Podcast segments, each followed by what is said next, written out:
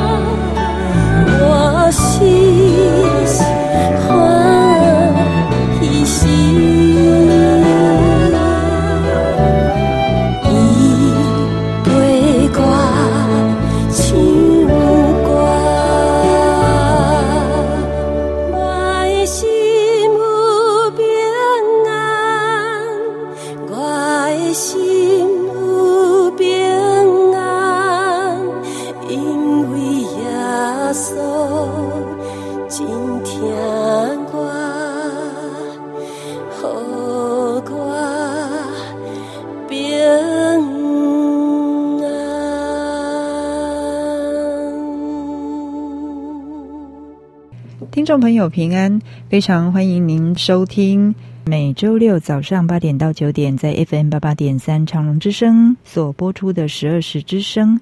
我是今天的主持人 Jack，很高兴能在这美好的主日中与您空中来相会。希望接下来的一个小时里，借由我们的节目，能带给您从神而来的光照与收获。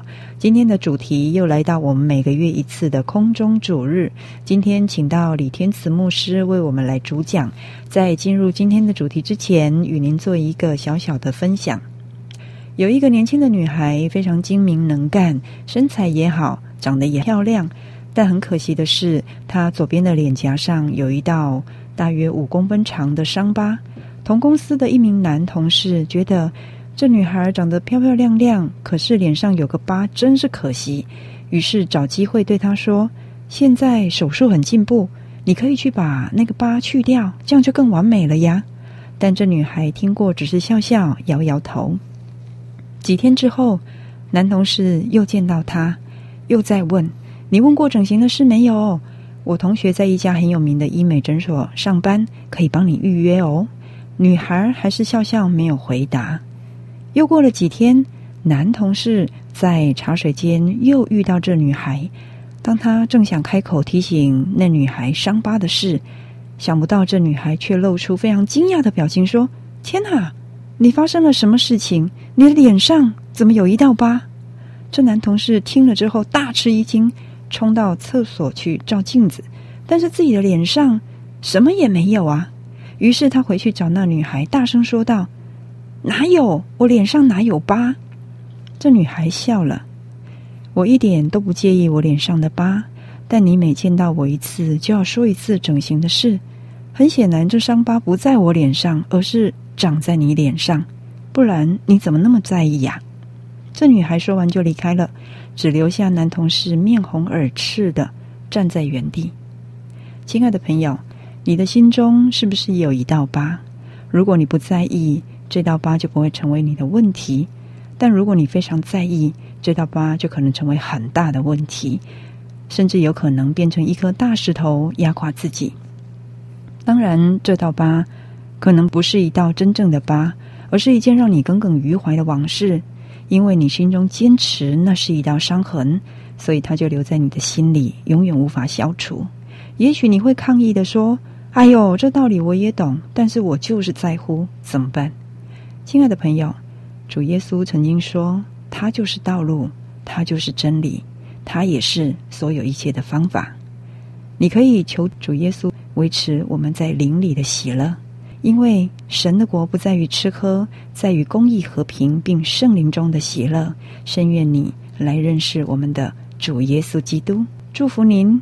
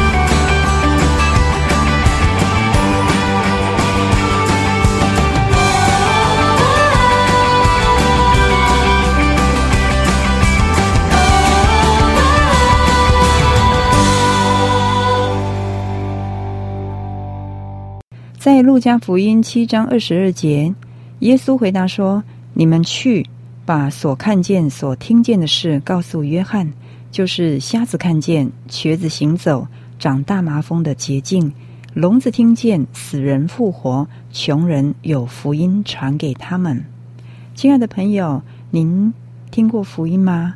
如果您还没听过福音，希望借由今天的节目，使您得到不一样的感动。愿上帝祝福您，时时充满生命中的喜乐。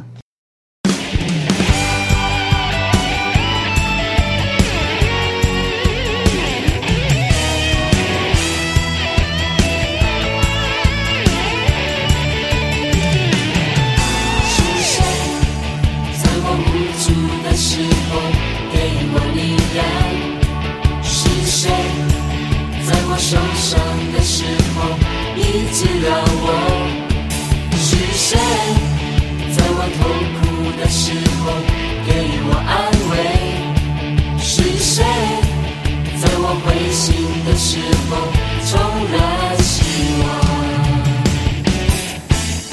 那一位给我力量并医治我的，那看不见的双手，是爱我的耶稣。那慈祥。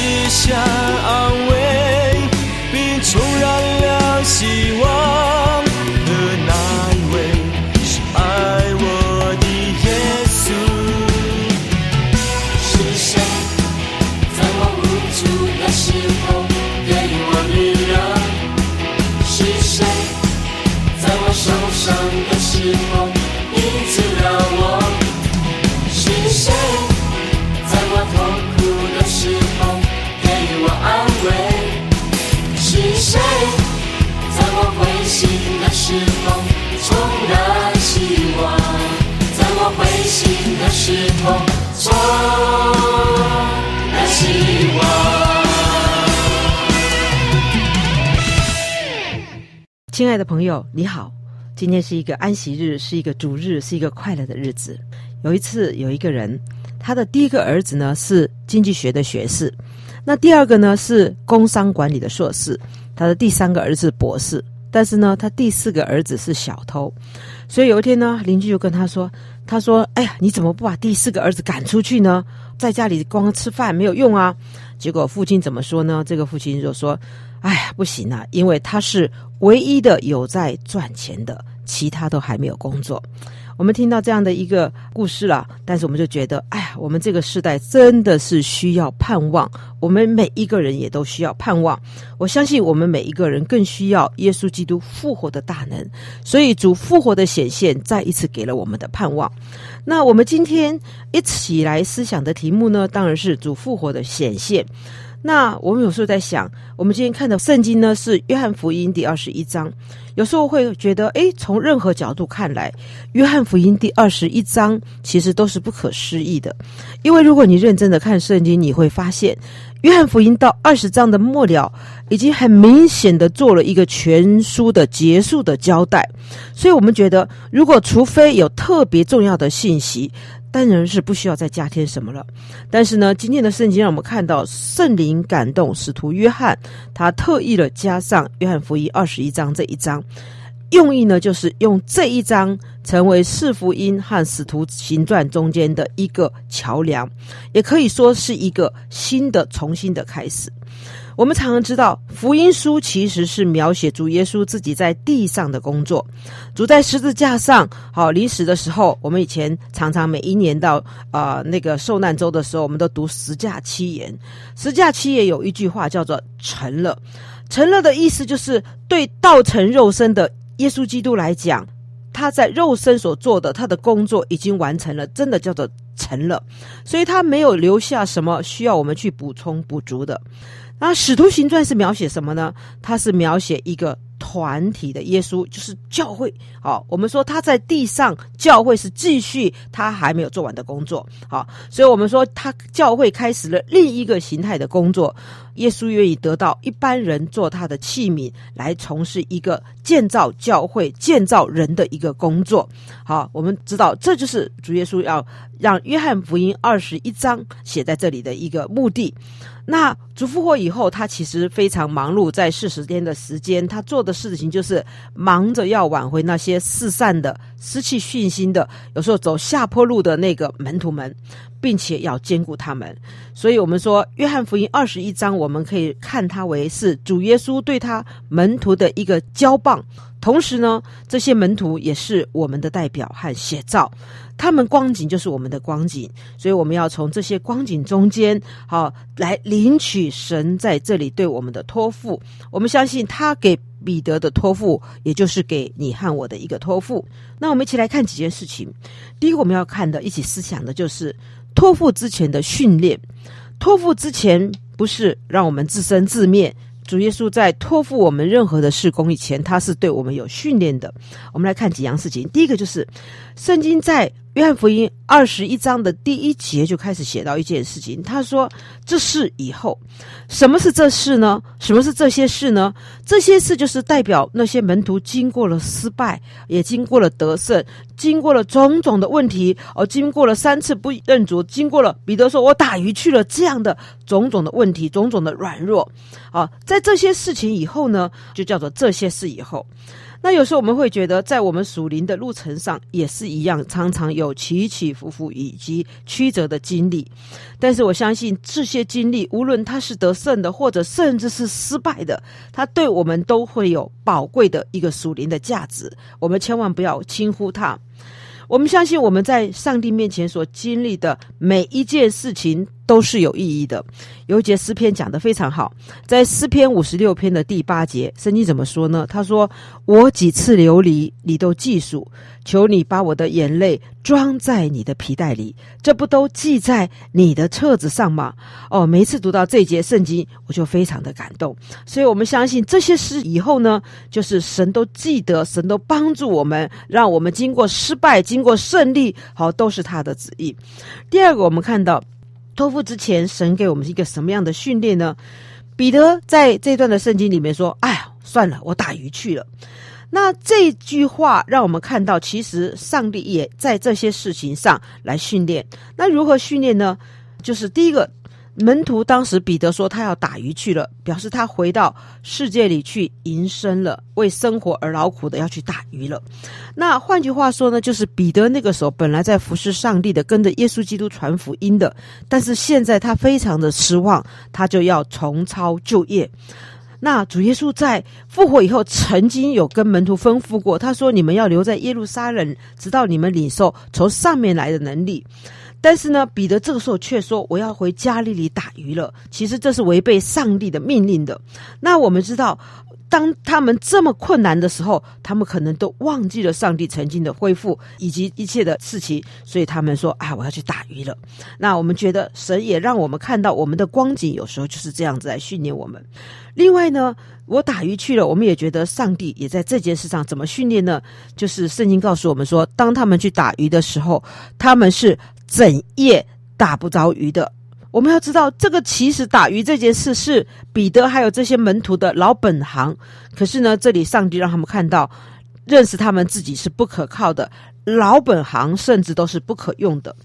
所以我们就知道一件事情，就是我们无论做什么事情，不管我们是做属世的工作，或者是甚至我们是做属灵的工作，我们都不能够依靠自己的才干，而需要一直的仰赖上帝的引导和祝福啊！所以这样子，我们才能够得到帮助。有一个传道人曾经说过一句话，他说什么呢？他说：“真的，很多的时候，在很多的地方，上帝好像特别在我们的四周围，哈，用一个神秘的墙来环绕我们，那就不让我们和人的计谋或者人的办法在那里接触，在那里，上帝让我们单单依靠他，来给我们一个超乎。”长情的一个新的办法，上帝在那里呢，让我们都被围起来的时候呢，他替我们裁一件新式的服装，让我们穿上了，就好像他自己。有时候我们好像被隔起来了，什么办法都没有的时候，上帝却让我们能够像他自己。所以我们常常说，在最痛的试炼当中呢，上帝其实。给我们他的最甜，好，给我们他的最甜。有的时候，在我们走投无路的时候，其实上帝还是爱我们的。还有第三个，我们要说他给我们什么操练呢？就是圣经让我们看到，当他们要去打鱼，整夜打不到的鱼的时候呢，还好天将亮的时候，耶稣就站在岸上了。这让我们很清楚的看见，就是那句话叫做“人的尽头就是神的起头”。感谢主。我们常常生命中很多问题，黑夜都不会太长哦。主的显现就是我们属灵的天亮，好，黑夜都不是太长。主的显现就是我们属灵的天亮，所以但愿我们有时候处在黑夜、困苦、失败的光景中的时候，就能够被提醒。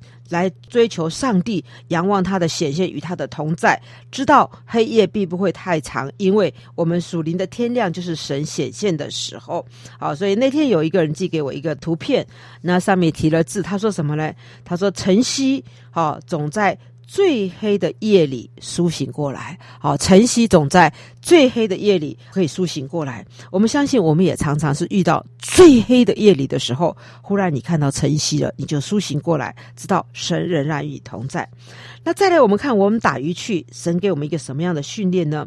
就是我们让我们看到门徒他们当时在海上打鱼的时候。后来他们就遇见主了，他们不是在睡觉的时候，不是在休息的时候，而是在打鱼的时候就遇见主了。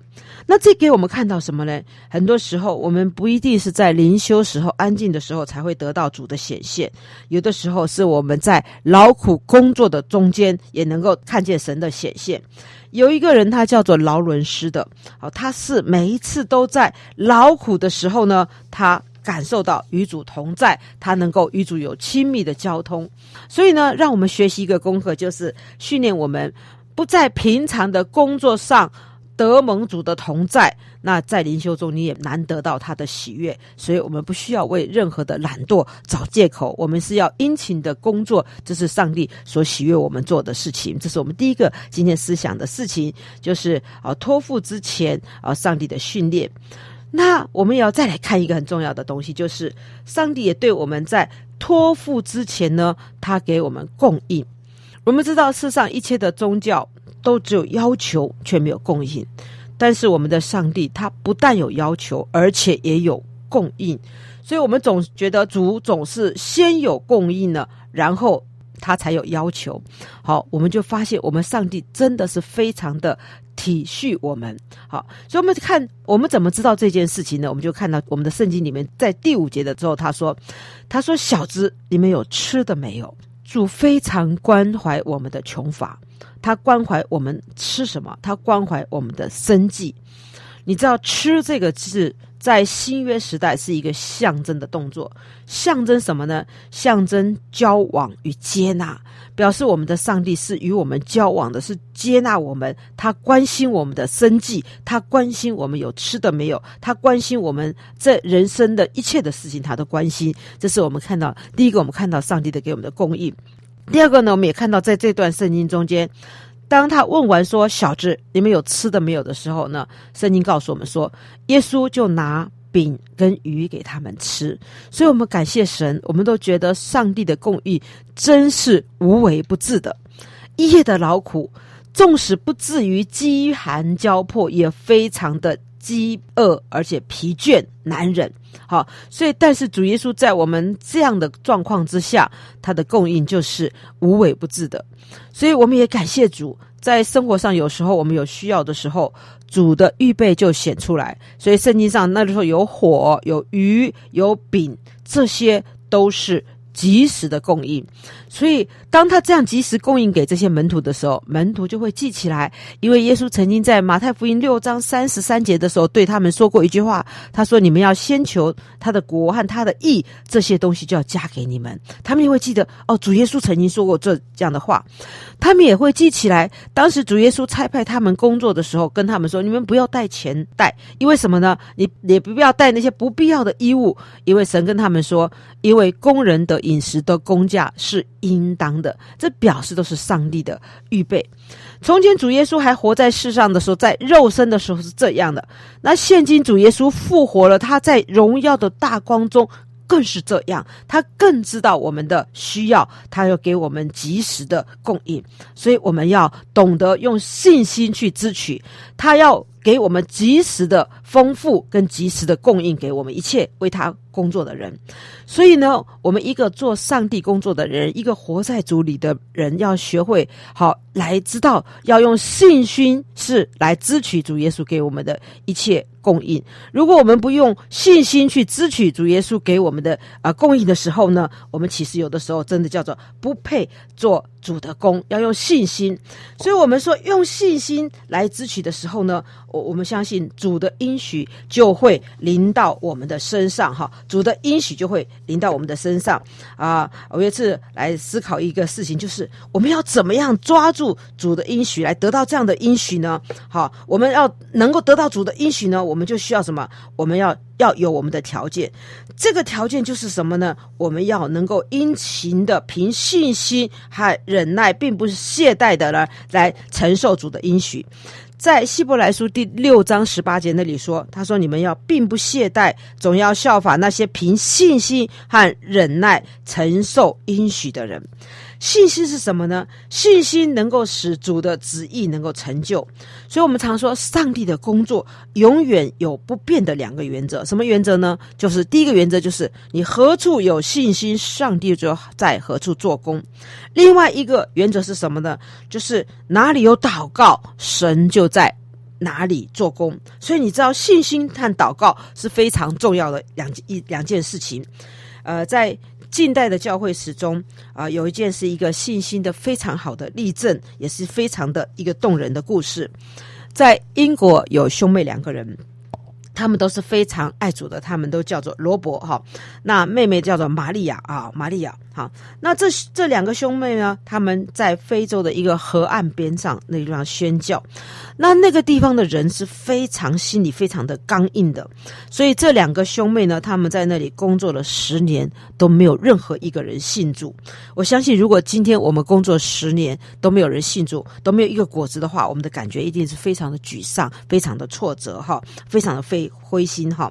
好，所以他们的英国的朋友呢，看到这两个人在那里工作那么认真的，十年啊都没有一个果子呢，也非常的怜悯他们。所以呢，这些人就从英国写信给他们，问他们说：“哎，你们在那里非常的辛苦，你到底需要什么东西？我们可以寄过来，可以来帮助你们。”那这两个兄妹呢，他们就说：“我们需要一样东西，就是好，我们要领圣餐所需要的器具呢，求你寄过来哈。”这些人接到这些信的时候，就觉得很好笑，很稀奇，因为什么？他们觉得说：“哇，你在那里工作了十年，都没有一个人信主，你干嘛要受用圣餐？你知道我们吃圣餐就是信而受洗的人，以后我们才领受圣餐嘛。那既然没有没有一个人受洗，你还要用圣餐器具干嘛？他们就觉得很好笑。”但是呢，他们也觉得说啊，还要寄给他们，所以中间经历了很多的拦阻。三年之后呢，这个信收到三年之后呢，他们才终于把这套的圣餐的用具、用具寄到了这个非洲这两个人工作的地方。你知道吗？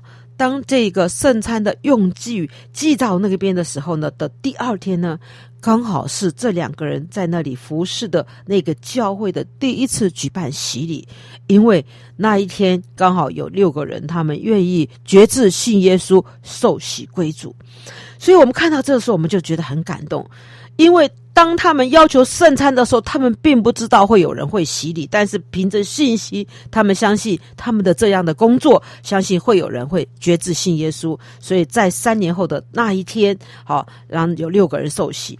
所以我们说，信心能使我们里面的。力量刚强起来，信心能够见那个肉眼所不能看见的事情，信心能够使我们一直奔走在主的道路上，信心能够使你在没有喜乐的时候，仍然可以得到喜乐。所以，司布真牧师曾经说过一句话，他说：“一点点的信心会叫一个人可以进到天堂里面去，好大的信心可以把天堂。”带进人的心里面，我们都多么期望我们有大的信心，让天堂就是在我们的心里面。好，所以你就知道小信与大信的清楚的分别在哪里。一个大有信心的人，可以得到天上宝贵的一切，因为天堂会进到我们的心里面来。感谢神的恩典。有一个人我们也都很熟悉的，叫做穆迪。穆迪先生。在他死后留下了一本非常宝贵的圣经，是他自己常常用的。在这本圣经里面呢，我们看了满了他读经时候所得到的亮光的记号，他都写在圣经里面。好，就好像腓立比书第四章十九节，他怎么写呢？这章圣经的圣经的章节是呃这样说的：他说，我的神必照他荣耀的丰富，在基督耶稣里，使你们一切所需用的都充足。在这段的圣经的旁边，他怎么写呢？他写道：“这句圣经就是基督徒的银行这几个字。那还有几个小小字在下面写的。他说：‘这个银行的经理是我的上帝，我所用的支票是主的应许，支票的面额就是一切所需要的。那银行的资本是什么呢？就是。’”照他荣耀的丰富，那出纳员就是主耶稣基督，所以这就是穆迪先生他的信心。他相信这句圣经告诉他说：“啊，这是基督徒的一个银行，他一切所需要的，上帝都预备。所以只要我们有信心，我们所需要的一切都可以源源不绝的得到了。感谢上帝的恩典。我们等一下再继续来思考神对我们说的话。”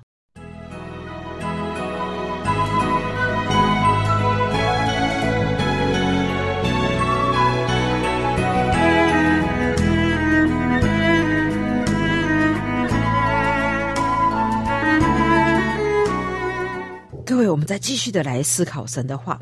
我们第三个讲的就是，我们刚刚有说托付之前，上帝是这样的供应。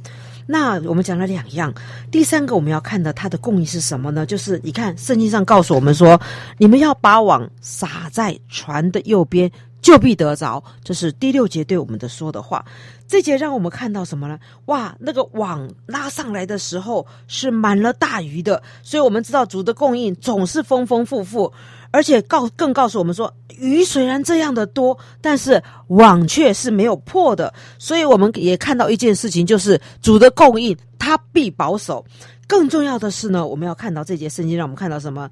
其实我们要得到主的供应，我们就必须遵行主的话，不只是听主的话，还要遵守，而且行出来主的话，这是一个非常重要的哈。所以，我们相信，我们遵守主的话的话，我们就是持定啊、呃，要行主的道。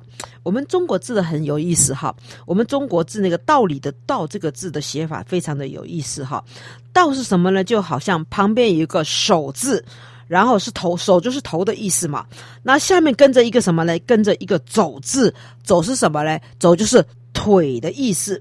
所以我们看到头与腿合为一，就成了道这个字。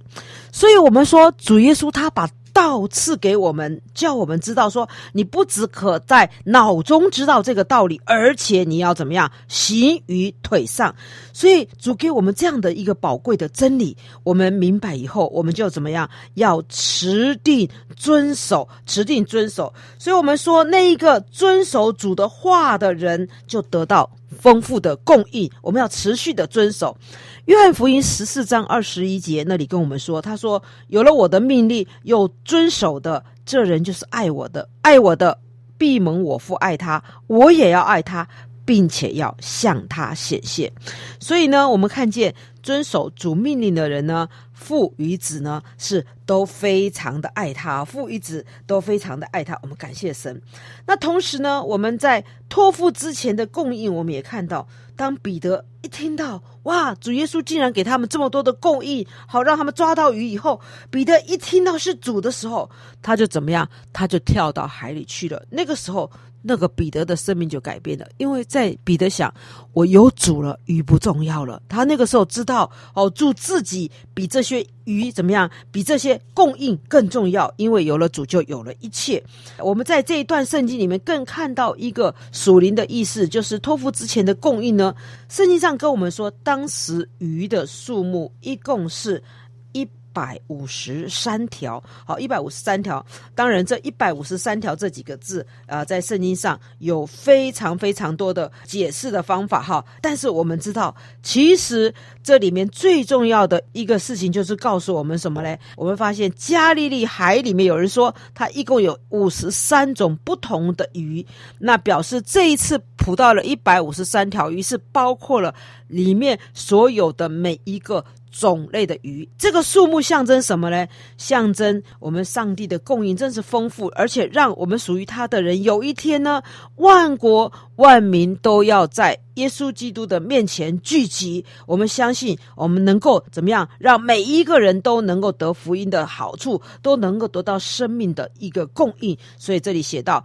一百五十三条鱼，那是一个告诉我们说，其实是一个普世性的表示。我们的教会的怀抱就要像上帝在耶稣基督里面所表现的那个普世性的爱那么大，让所有来到啊他面前的都能够在他的里面得恩典啊蒙恩典。这是我们第二个看到的事情。那第三个我们要看到一件事情，就是其实。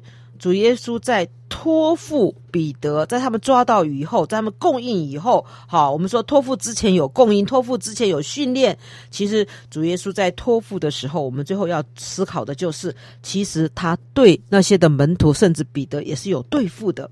好，那是对付什么呢？耶稣问了一句话说：“好，约翰的儿子西门。”好，约翰的儿子西门，那个时候这句话非常的特别，因为我们都知道那个时候彼得，我们都说他应该本来是叫彼得的嘛，那个时候怎么会叫约翰的儿子西门呢？好，他其实在对付什么？对付彼得这个人的救人跟他天然的本性。好，所以二十一章十五节怎么说呢？他们吃完了早饭，耶稣对西门彼得说：“约翰的儿子西门。”好，约翰的儿子西门，哈，西门是彼得以前的旧名字，所以这里表示什么呢？上帝要。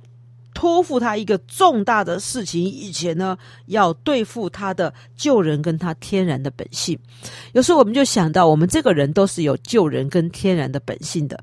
有的人的天然的本性可能爱钱，有的人天然的本性可能爱色，或者有人有时候天然的本性是非常的骄傲的，是非常的有任何的本性。但是当我们受上帝的托付的时候，我们看到主耶稣要对付我们的救人跟我们这样的一个天然的本性。第二个呢，主在推托付的时候，特别问了一句话，问彼得说：“彼得，你爱我比这些更深吗？你爱我比这些更深吗？上帝要对付在彼得里面的那个自负和爱世界的心。你爱我比这些更深呢？上帝要叫彼得不要看自己过于所当看的，要照着神分给个人的信心的大小看得合乎中道。这是罗马书十二章三节说的意思，说你不要太自负，你以为你可以怎么样了？你或者你或者你不要太看不起你自己，要看的按你信心的大小看得合乎中道。好，而且这句话。上帝在问说：“你爱我比这些更深的时候呢？”他也问到一件事情，就是我们人生中间其实有许多的事物会夺走我们的心魂，哈，比如说财富，比如说地位、学问、健康、爱情、家庭、友谊、成功等等，这些可能都会把我们的心魂夺去。但是对于一个爱主的基督徒而言，没有什么能与我们的主相比。所以主耶稣要问说。彼得，你爱我比这些更深嘛？哈，那彼得回答了一句话，他说：“主啊，是的，你知道我爱你。”在上帝的光照下，彼得承认自己爱的不够，要爱的更多。所以彼得跟他说：“哦，主啊，是的，你知道我爱你。”常常从这句话的时候，我们发现，我们有时候也要成为承认我们自己爱的。不足，爱的不足哈，我们要怎么样呢？我们要常常呃爱主爱更多。常常有人说，其实有时候我们真的是爱主的心不够哦，我们爱主的心不够哦，我们遵循主命的令的人要好好的爱主哈啊，爱主的心呢，在消极方面呢是不懈怠，在积极方面呢就是要显出殷勤哈，主要我们里面有爱。这是教会的一个力量，好，那信徒呢？其实对主爱的反应不同，哈，我可以用两样东西来比方，就是什么呢？就是有的信徒是泥，有的信徒是蜡，你知道吗？那个泥土的泥哈，被太阳越晒就越硬，可是蜡呢，它被太阳晒过后了就越融化。所以，我们到底爱不爱主呢？有时候我们是泥，有时候有的人却是蜡。哈，我们说太阳的。热在晒到蜡的上呢，它越晒就越融。那主的爱在我们的心里到底是怎么样？在我们的心里是越爱主呢，越久就越甘甜呢，还是呢越久就越刚硬？有的人信主了一阵子以后，他就越信越刚硬。好，所以他就看不见神的所有的奇迹啊，神有的神神所有的上帝所做的一切。可是有人呢，越信主呢，就若越柔软，就越来就觉得越甘甜。哈，我们相信今天啊，上帝也是需要在教会的中间复兴我们这样的一个爱主的心，爱主的心。有一次看到啊，一个文章里面写的一个小故事。他说有一个姐妹啊，家里非常的清清寒，那她离呃，她就生了一个重病，她是完全靠政府的救济金在过活的。然而呢，这个老姐妹呢，她每一天呢，都在她的窗前面呢挂了一个非常大的一个灯。那这个灯呢，每一次都点到差不多半夜一两点过后，那他的邻居看到就很不高兴，就说：“你这么穷的人，你还没事干。”点那么多的灯，好，然后还点到一两点，哈，好，他们就很生气，就认为说啊，政府怎么花钱补助给这样一个浪费的人？其实呢，事实上，这个老姐妹呢，他点这些灯是为了什么？灯点这盏灯是为了附近工厂的女工而预备的。因为什么呢？他说啊，他说我们家窗外是一条非常黑暗的小巷，没有路灯。他说这一些可怜的女工，她们夜班下班都下得很晚，都常常到。半夜一两点了，那要走过这个小的巷子，非常的不安全。我得到了主这么多的恩典，我唯一能做的事，唯一的服饰呢，就是把我的灯点在我的窗前，那照亮一点点灯在这些那么晚回来的这个女工的这个脚前，让他们能够安全的走过去。我们看到这个点灯的动作其实非常的微小，但是呢，他这件事却做得如此的非比寻常，非比寻常。我们相信这就是爱，他的爱要照亮生命，好，他的爱呢，使他生命在爱中发光，照在人前，让那些行走在黑暗中、死因中的人呢，有灯可照，有光可以指引，就不会觉得不安全，觉得孤单。所以，我们说这个老姐妹她做的这个事情是爱的非比寻常。所以有时候我们也觉得，我们的神也是要叫我们怎么样呢？爱的非比寻常。所以主耶稣再一再的问彼得说：“你爱我吗？”所以彼得说：“你知道我爱你。”在神的光照下，他承认自己的不足，他要慢慢的学习爱的非比寻常。那后来主耶稣就跟彼得说：“既然你爱我了，所以请你喂养我的羊，请你喂养我的羊。”我们说。喂养和牧养我的羊是神托付的。平常我们一般人喜欢捕鱼的工作，好，因为一下子可以好捕到很多的鱼，我们就觉得啊，你看我们很伟大，我们很有成就感，我们做的事是轰轰烈烈的，我们是非常兴奋的。但是主耶稣却没有跟彼得说，你只是捕鱼而已，而是主耶稣交代他说什么？你要喂养，要牧养我的羊，因为。牧养羊这件事情是默默无声的，需要花更多的时间和付更大的代价，是极其劳苦的。但是主对他们说：“你要牧养我的小羊。”好，我们相信主耶稣不只是让我们做得人的渔夫，而且要我们做一个牧养信徒的一个牧人啊，牧人哈。我们每一个人呢，都需要牧养。啊，我们说，我们千万不要将信徒分成两类了。很多教会里面都将信徒分成两类，一类呢就是牧养别人的人，比如说牧师啦、长老啦、执事啦、小组长是牧养别人的人。那一类是什么呢？一类是被牧养的人。好，我们其实不能这样子，因为每一个人都不可以只成为一个被牧养的人，每一个人也要可以成为一个什么呢？牧养别人的人。好，牧养别人的人，我们需要。彼此互相的牧养啊，互相的牧养，这样的时候，我们才能够彼此在属灵的光景中间啊，得到成长。我们相信，我们人人都需要用祷告来彼此扶持，用主的话好来彼此。供应，这是我们相信要神要对我们说的话，要神要对我们说的话，神让我们能够彼此这样子来学习哈。我们相信这才是什么？这才是真正的爱。所以我们说，呃，中国这个“爱”字也是非常的奇妙，因为这中国这个“爱”字有什么意思呢？我们我们说“爱”这个字啊，啊、中间有一个心。如果你把“爱”的中间那个心字拿掉的话呢，它这个字就变成了不是爱，叫做什么？叫做受。如果我们向别人和向主没有爱心的时候，我们只会接受主的恩典，只会接受别人的牧养，而不会把所有的献给主。所以，我们知道爱这件事是非常非常的重要的。所以呢，我们就看见他复活后显现的日子呢，他让我们要学习这样的事情。我们也相信，我们要对主的托付啊、有所认识。我们也相信，我们不要忘记啊、常常来到神的面前。好，我们也知道，主耶稣也不忘记人的劳苦。有一件事到最后我们要讲的，就是非常的有意思，你知道吗？门徒上岸的时候，看见什么呢？看见有炭火，有饼，也有鱼。来做早餐。好，耶稣就对他们说：“你们把刚打的鱼拿几条来。”这句话表示什么呢？这句话表示主耶稣不只是为他们预备了火，预备了什么，他也怎么呢？好，他们也拿主耶稣也拿他们打的鱼，表示什么呢？表示主也欣赏我们每一个人在上帝面前的摆上，欣赏我们劳的劳苦。所以我们说，主耶稣从来也不忘记我们的劳苦。所以我们希望我们每一个人都能够兼顾。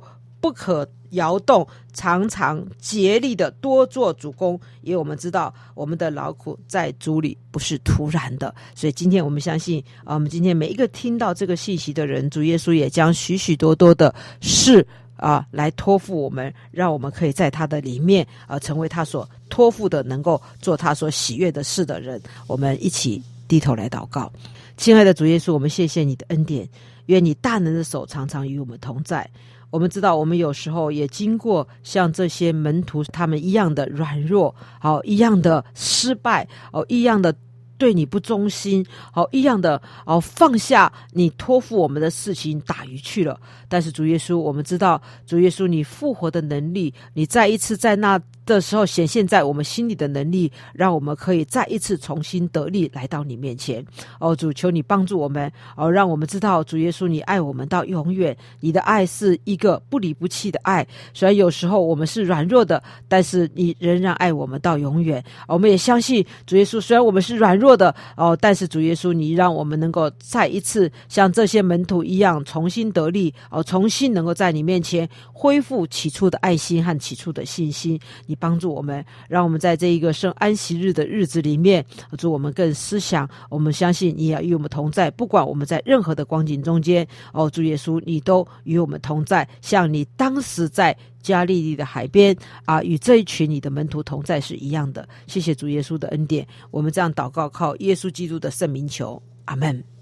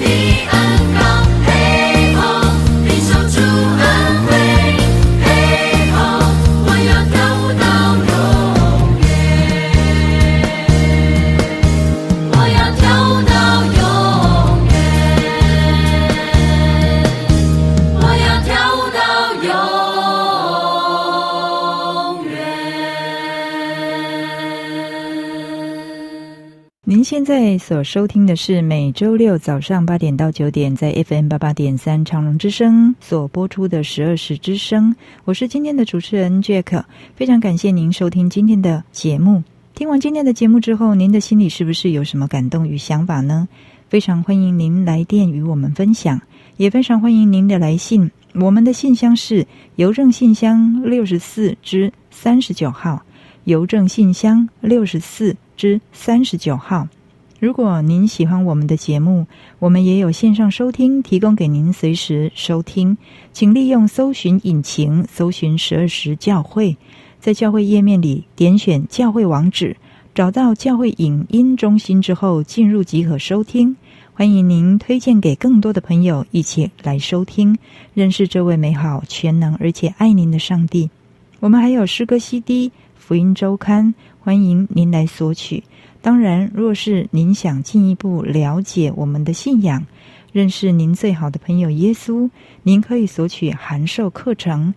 我们的牧师会带领您来认识这位满有慈爱、能赐予丰盛生命的上帝。更欢迎您在每周日早上十点。来到我们十二时教会，和我们一起聚会，或是到您就近的教会听福音，都非常欢迎。最后，在诗歌声中与您说再会，上帝祝福您平安喜乐。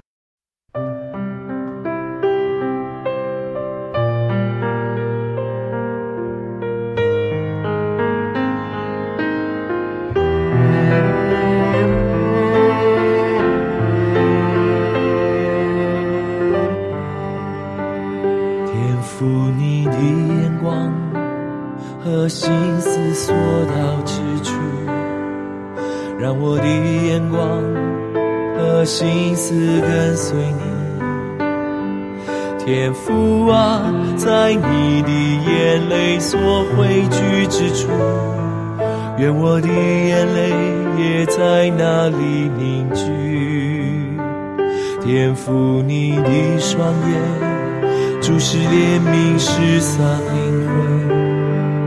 愿我的双眼也能注视怜悯，天父啊，在你泪水滴落石头的黑暗处，我的双脚也愿意走向前。愿我心能更深认识天父的心意。我的意念，但愿能够贴近天父的念；我的全人更深认识天父的心意，愿将我的生命全然献给你。